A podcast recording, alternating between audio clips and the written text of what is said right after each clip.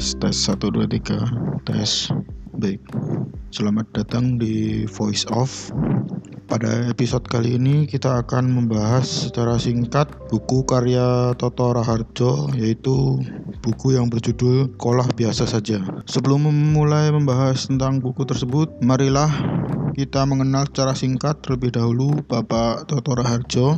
Jadi ia adalah salah satu penggagas atau bahkan mungkin satu-satunya ya penggagas sekolah Salam Yogyakarta. Selain itu ia juga salah satu marja Ma'iyah untuk yang belum tahu Ma'iyah itu majelis masyarakat dengan uh, tujuan membuka pikiran. Uh, Cak Nun atau MH Ainun Najib biasa menyebut Ma'iyah sebagai sinau bareng yang tersebar di berbagai daerah khususnya di Pulau Jawa yang biasa disebut uh, Simpul Ma'iyah. Nah, Bapak Toto Raharjo ini adalah salah satu marja di Ma'iyah selain Syekh Nur Samad Kamba almarhum serta Cak Nun atau MH Ainun Najib. Nah, marilah kita membahas sedikit tentang karya Bapak Toto Raharjo. Jadi buku sekolah biasa saja ini memuat kritik terhadap sekolah konvensional yang dijalankan oleh pemerintah yang dianggap telah membelok dari tujuan awal pendidikan serta pembelajaran. Sekolah konvensional digambarkan dalam buku ini sebagai sekolah yang berbiaya mahal serta tugas-tugas sabrek yang sangat membebani peserta didik.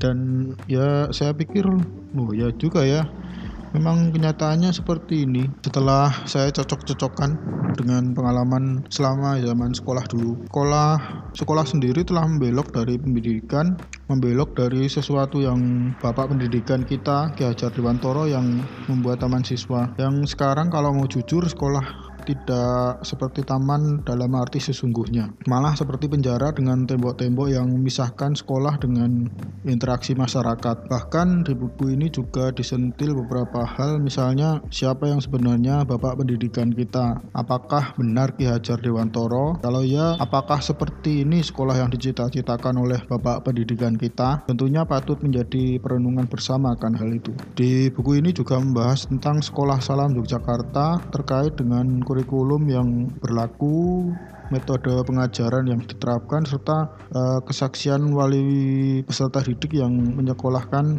anaknya di Salam Yogyakarta. Untuk kelebihan dari buku ini yaitu penjelasan yang diawali oleh kritik terhadap sekolah konvensional yang dirasa membelok dari cita-cita pendidikan serta pembelajaran yang untuk saya pribadi menambah daya tarik untuk menelaah isi buku ini ya. Sedangkan uh, untuk kekurangannya dari buku ini yaitu di bagian pertengahan buku terasa monoton dalam penjelasan teknis-teknis pembelajaran sehingga untuk orang awam pendidikan maksudnya orang awam yang berkecimpung di dunia pendidikan maka akan menyulitkan untuk memahami isi buku ini. Selain itu buku ini terkesan seperti buku internal yang entah bagaimana tersebar keluar. Karena menurut saya pribadi penjelasan di tengah sampai akhir buku lebih seperti bertutur antar anggota komunitas. Untuk lebih jelasnya silahkan teman-teman beli buku ini di tempat-tempat toko buku tentunya dong. Kenapa masih dipikirkan dong? Baik sekian untuk episode kali ini. Terima kasih yang sudah mendengarkan sampai selesai episode ini. Sampai jumpa di episode selanjutnya teman-teman. Terima kasih.